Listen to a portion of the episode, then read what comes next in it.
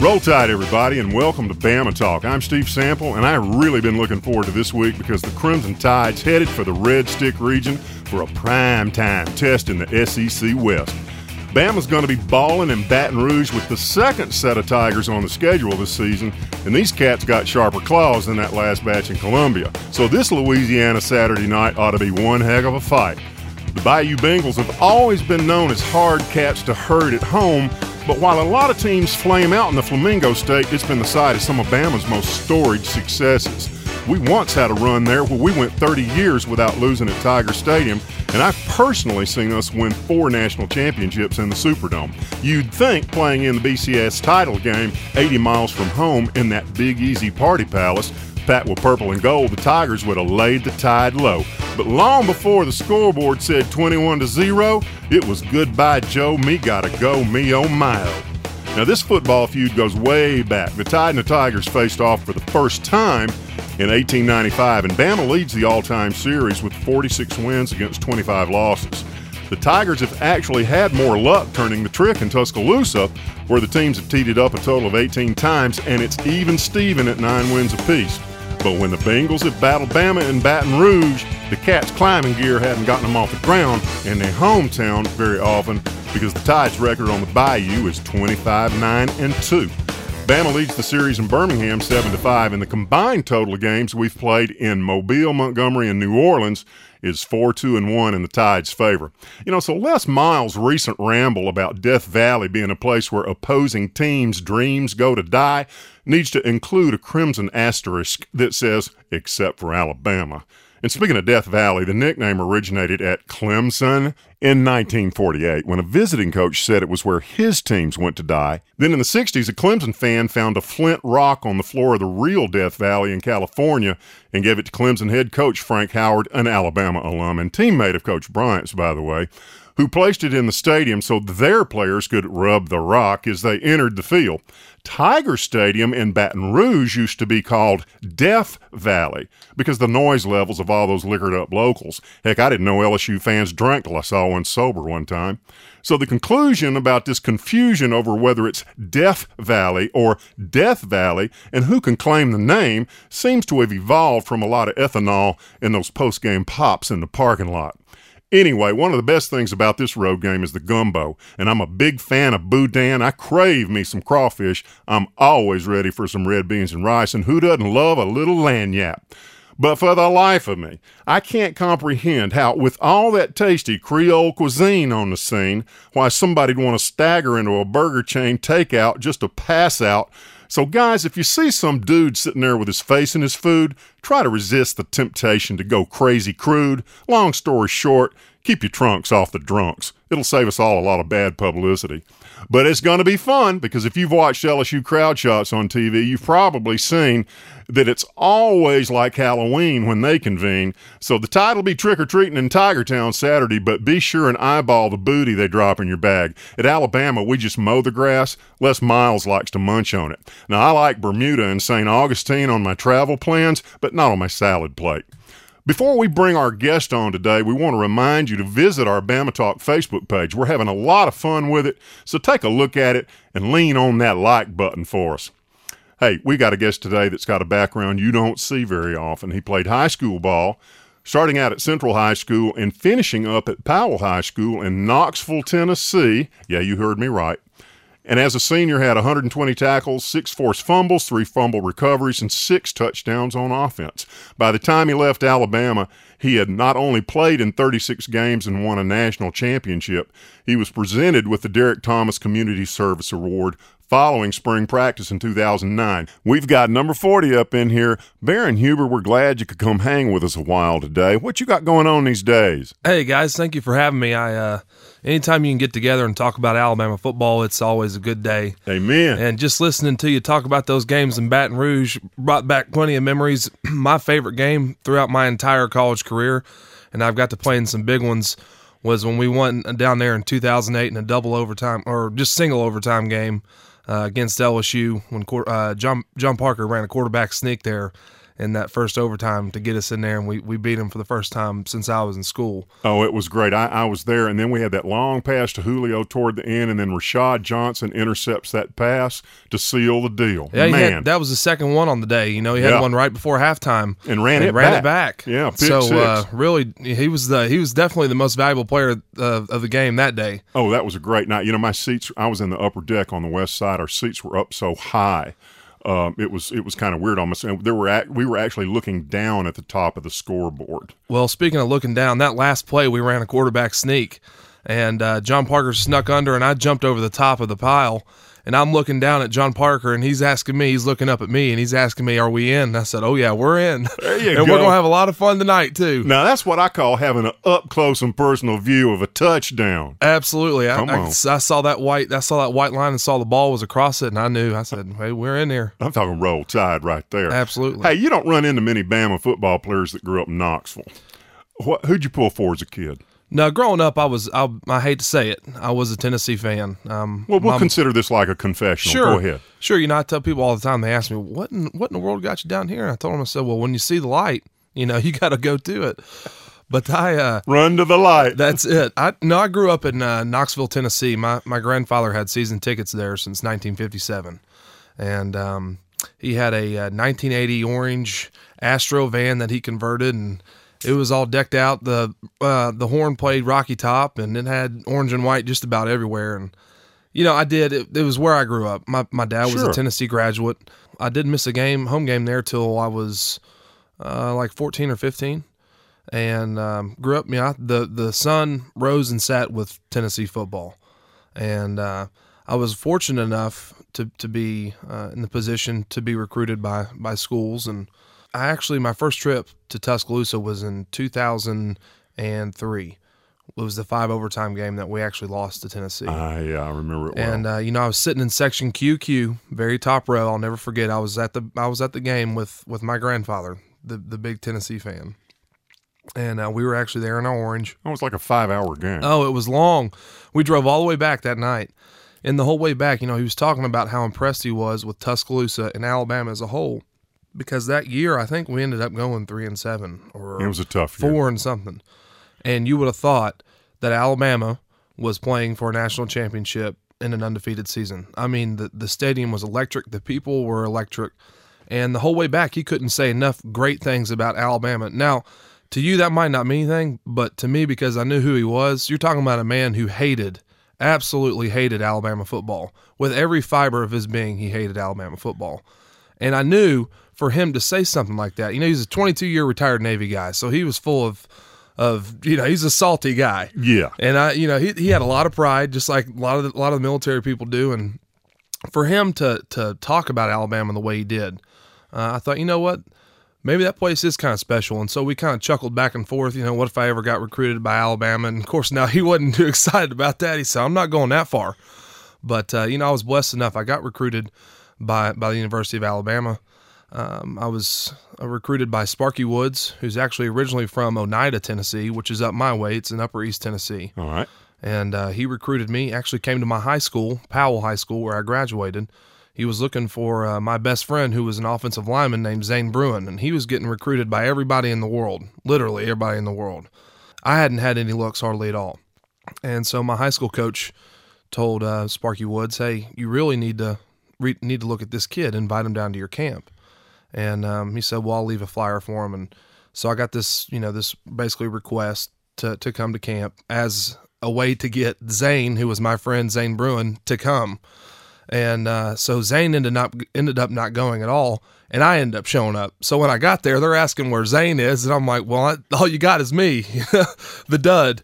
And um, I, I'll, I'll never forget. I went there, and I tell people all the time, I was blessed with the greatest athletic ability of my life. I've never been that mo- that in, any more athletic, looked better, ran faster, jumped higher than that particular day. Well, there's a lot to be said for peaking at the right Sure, time. and that's exactly right. You hit the nail on the head. I peaked at, at the exact right time. What what in the in all this process? What was what was the one thing or at the one time that sort of flipped the switch for you when all of a sudden you realized you were going to wear crimson and white? I tell you exactly where I was. I was in Mary Burke Hall, uh, in the cafeteria. And that morning practice, I was a I was a I was a linebacker in high school. Grew up playing um, linebacker, middle linebacker. I played some I played some uh, fullback my last year, which is where you said I had six touchdowns. I'd run the ball on the goal line, something like that. You know, we get done with that morning session, and Coach Kines walks up to my table and says, uh, "We're going to offer you a scholarship." You know, you got to remember, I've been working for literally been working for four years. I had a personal trainer in high school. Uh, playing Division One football was my passion. That's where I wanted to go. My parents spent countless amount of money doing whatever I whatever I asked. You know, if I wanted to travel here to take a visit, I wanted to go to this camp. I wanted uh, personal. I wanted the best personal trainer. I wanted. You had a I wanted a meal plan. I had a I had I had a plan, and my parents did everything they could to help me chase this dream. And to hear that was the first time I've heard anybody tell me that they wanted to offer me a scholarship. And Joe Kines was a great Oh. defensive coach. Still lives in Tuscaloosa. Sure, he and he's a great ambassador for the university still, and to hear him say that, it's kind of like the first time you're married. I'm assuming Uh, used to be. used to be married. Well, the first time she said "I love you," you know, it's it's kind of like that feeling. I, I finally heard what I wanted to hear. Of course, Joe meant it. Sure, yeah, he did.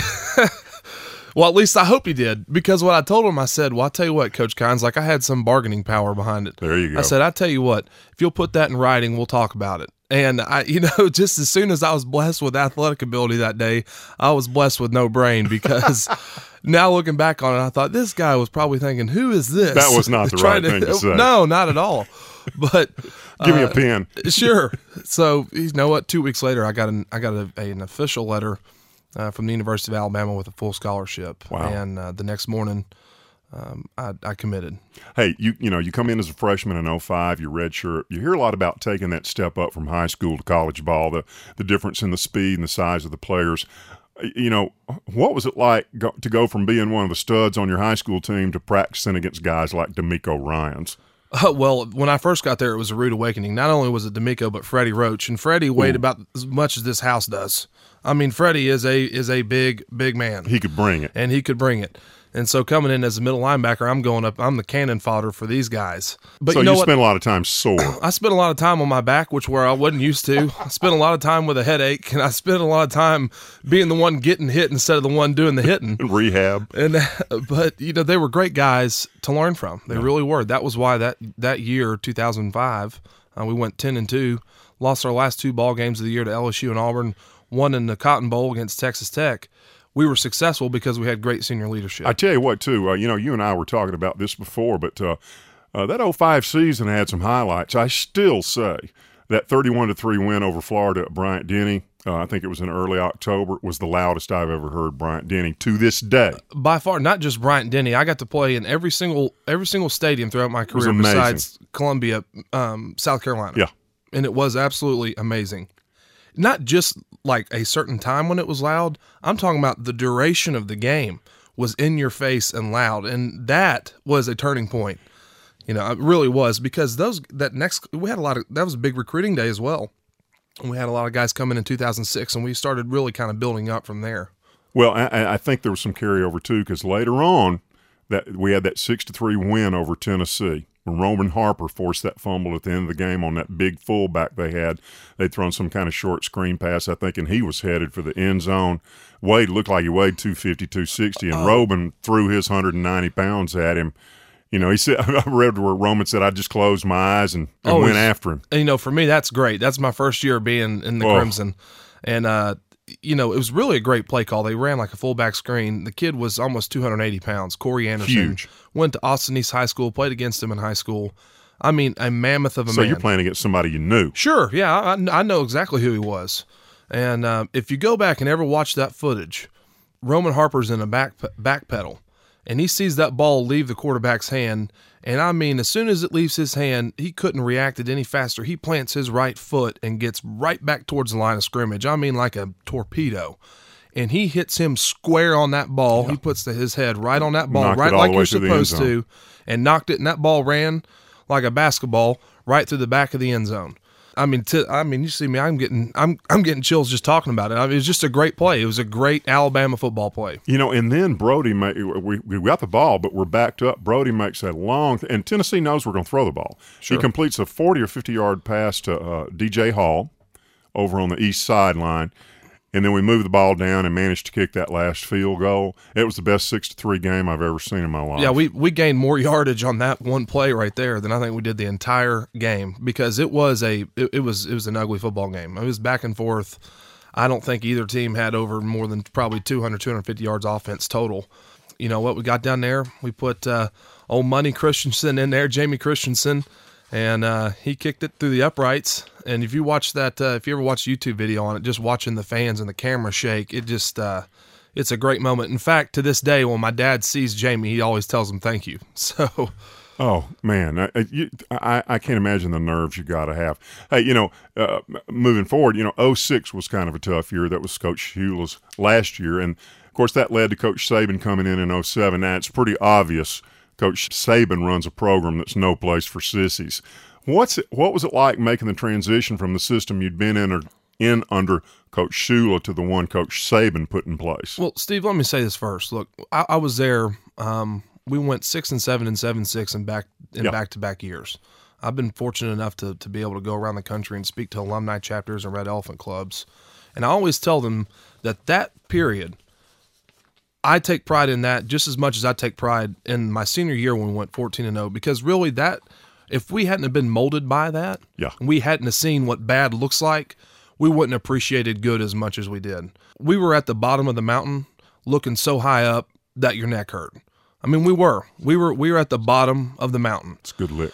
We had bad leadership.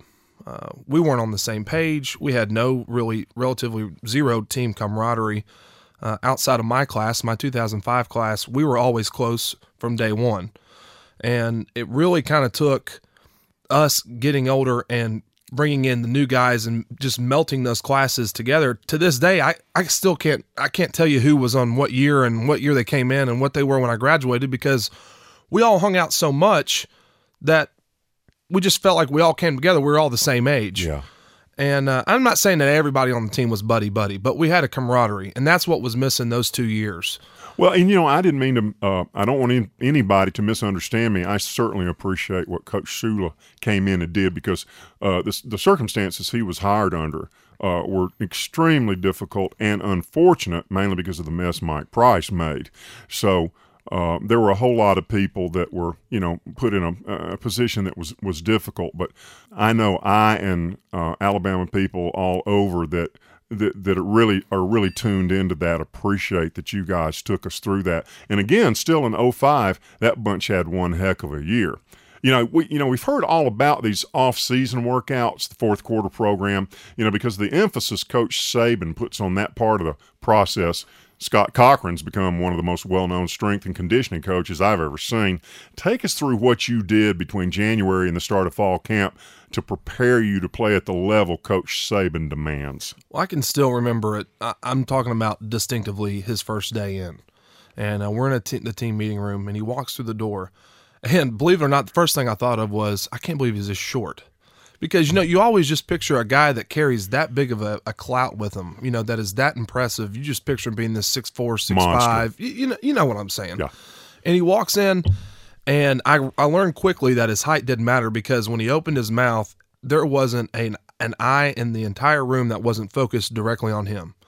And uh, he said guys i realize that you didn't choose me. I realize you didn't come here to play for me but this is where we're at.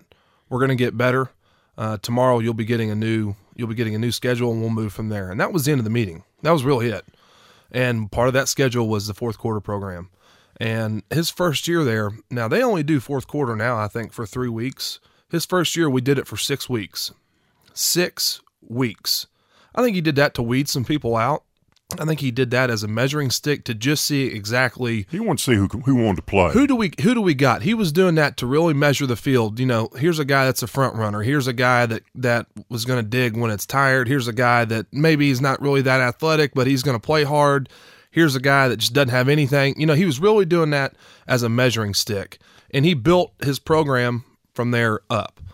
And uh, the fourth quarter program, by far and away, is what separates us from everyone else. Well, specifically, I mean, uh, what's it like? I mean, we all hear about it, and we all know that exercise is tough. Sure, but we're talking about a level of of of of work, of physical exertion. Most of us don't ever even attempt.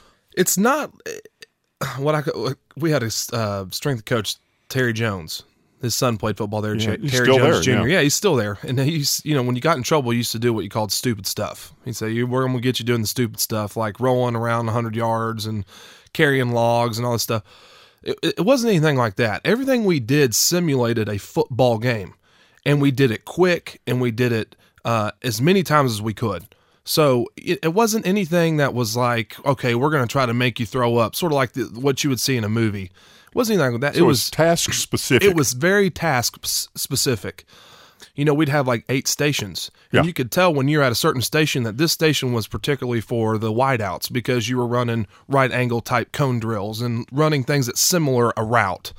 Uh, same thing, In other words, you're working at things you're going to do in a game. correct, except you're doing it at a high intensity.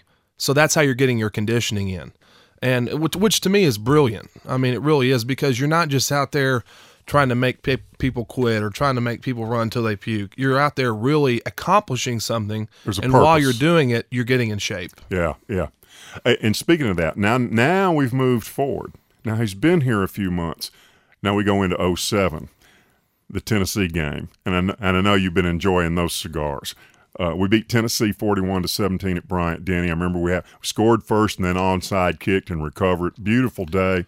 Uh, that win seemed to indicate that things were definitely headed back up because we were the more physical team that day, and they never really threatened to win the game. I'm guessing uh, that makes going home for the holidays a whole nother thing, huh? Oh yeah, if, if I don't, you know, we have a house in Tuscaloosa. If we don't win, the family comes to me. I don't go. I don't go back home. Now I've been fortunate enough. I've only had to deal with that one time, but in 2007, the night before that game, we got sus- we had the suspensions from the textbook violation.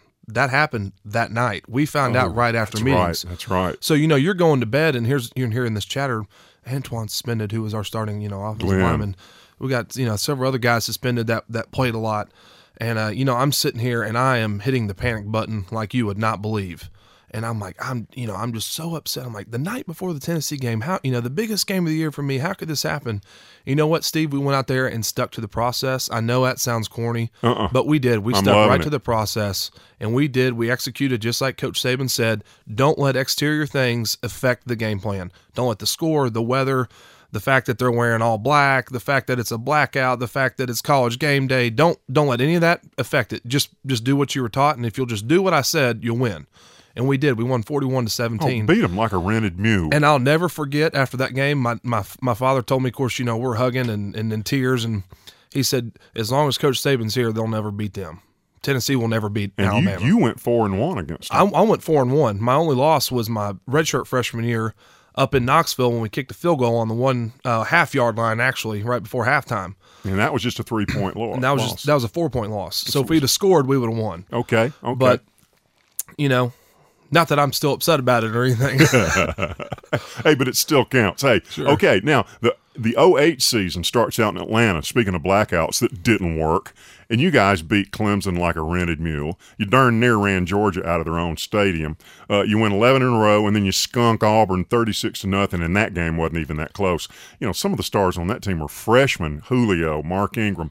Then you had guys like Rolando, Andre Smith, and a bunch of others that play on Sunday now. sure. But now you now you're a red shirt uh, junior, Junior. and it must have been amazing to see how far the program had come to that point.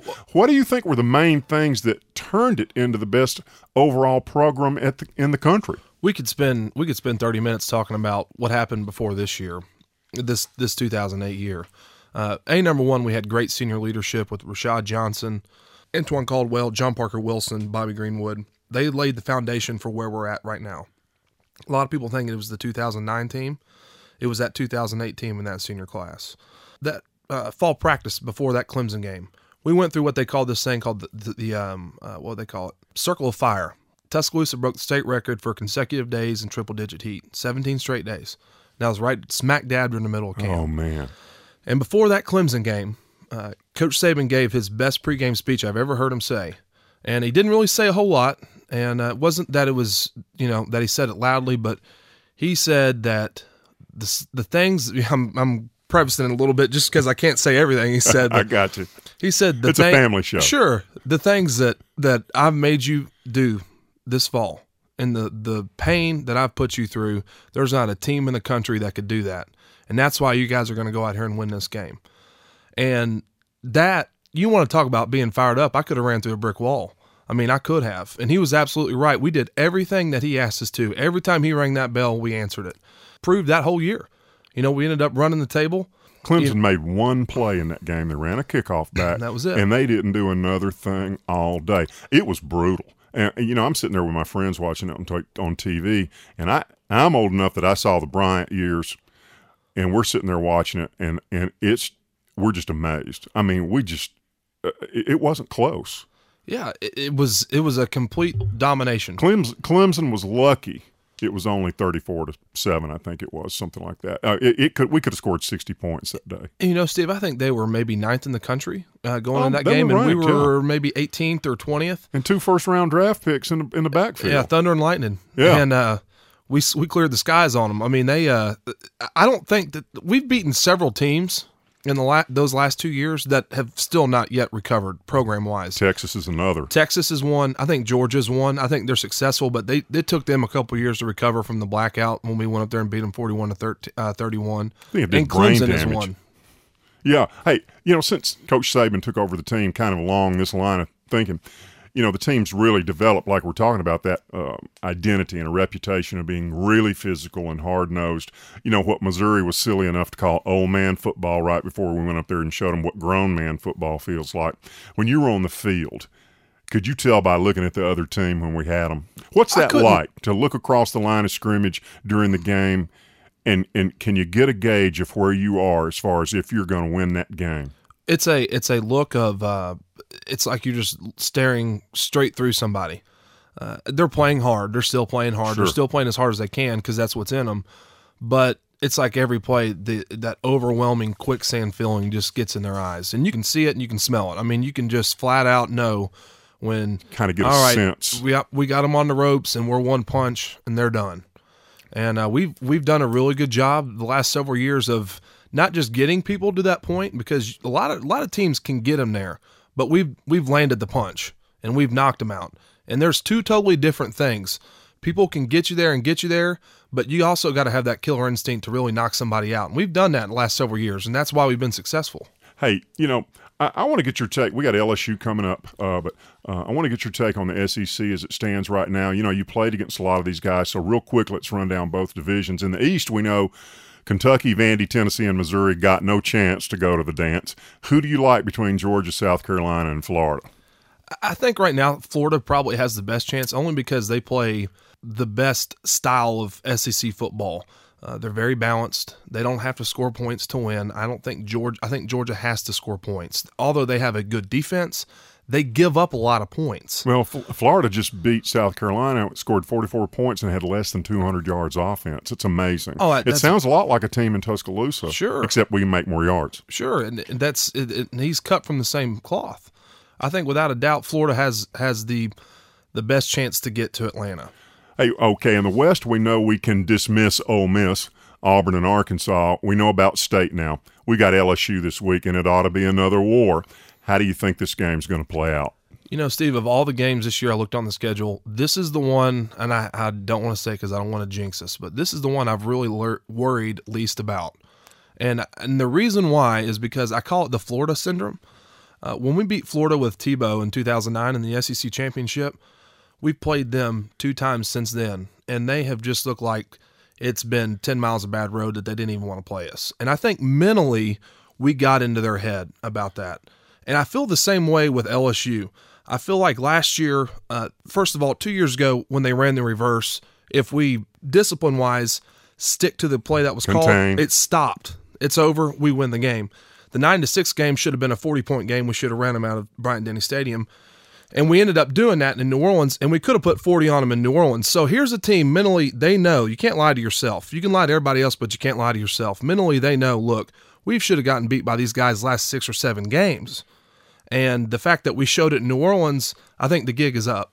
Cool. Hey, you know, you hear so much about playing on the road and the noise factor. LSU fans in particular tend to think that if they just get obnoxious enough and cuss and carry on, it'll somehow affect the outcome of the game. Now, I've never seen anybody win a game with their mouth, but that bunch seems to think they can do it. How does it affect you, or how did it ever affect you guys? You know, once the game starts, does it really have any effect on your ability to play the game other than just being able to hear? Well, there's there's places like when we played in Baton Rouge where honest honest to God you can't you can't hear out there at all, and you really can't even hear on the sidelines even when their offense is out there because there's so many people and it is so loud. But I think that that works somehow that works for the opposing team, especially when you have good team chemistry. It draws you together.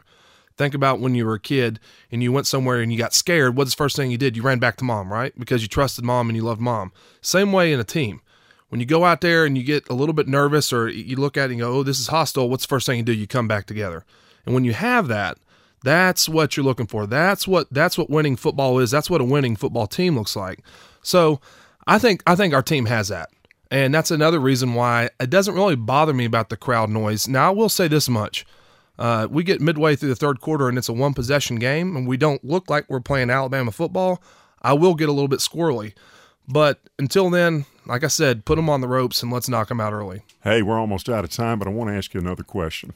After all you went through in those five years, the five years you spent at Alabama that culminated with winning a national championship in the Rose Bowl, maybe the most famous football stadium of all, tell us what you were thinking and feeling in those final moments in that last locker room it was um I still get emotional even thinking about it. Um a lot of work put in in 5 years. Yeah, man. And uh, there's a lot of work put in before that.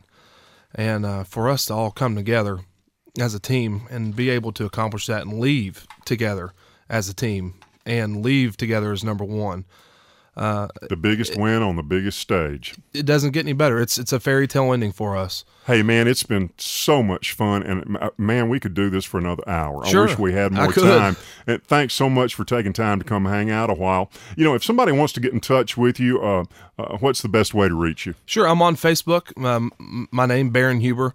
Uh, I, I, do Twitter bhuber40 uh, at bhuber40 on Twitter. Um, as far as social networking, that's probably the easiest way. Uh, I'm in medical sales now. I started a medical distribution company with my mom right out of college, and so we're here in uh, both Tennessee and Alabama and uh, trying to work at that. Small business owner and uh, just trying to do the American dream now. I can't sight. play for a Rose Bowl, but I can play for, I guess, money now. And I want to wish you all the luck in the world with it, bud. Sure. Thank you very much. Well, it's almost time to head for the locker room, but before we finish up, we want to give you a heads up about one of the other shows on the menu at BigBrainsMedia.com. Next time you're ready for something real, relevant, and relational, check out Eavesdrop. Women make up a huge part of our audience, and this is a show we think you ladies will enjoy, so jump in there with Jenny and Heather first chance you get. We want to remind you that in addition to our online home at BigBrainsMedia.com, you can find us in the podcast section of iTunes, and the downloads are free. So we hope you'll hit that subscribe button, which makes saving, storing, and accessing every show easy and automatic. You can also find us on Stitcher now, too. Now, hey, we want you to hang in there with us because this stretch of games coming up are the kind where we got to step up so we can stand out. If you want to have a season to remember, you got to make it happen in November, and it starts this Saturday night. So for now, we got to run, but son of a gun, we're going to have big fun on the bayou. So as the swamp people down there say, laissez bon temps rouler. Thanks for taking time to hang out. We hope you enjoyed it as much as we did. Till next time, take care, have a blessed day, and roll tide.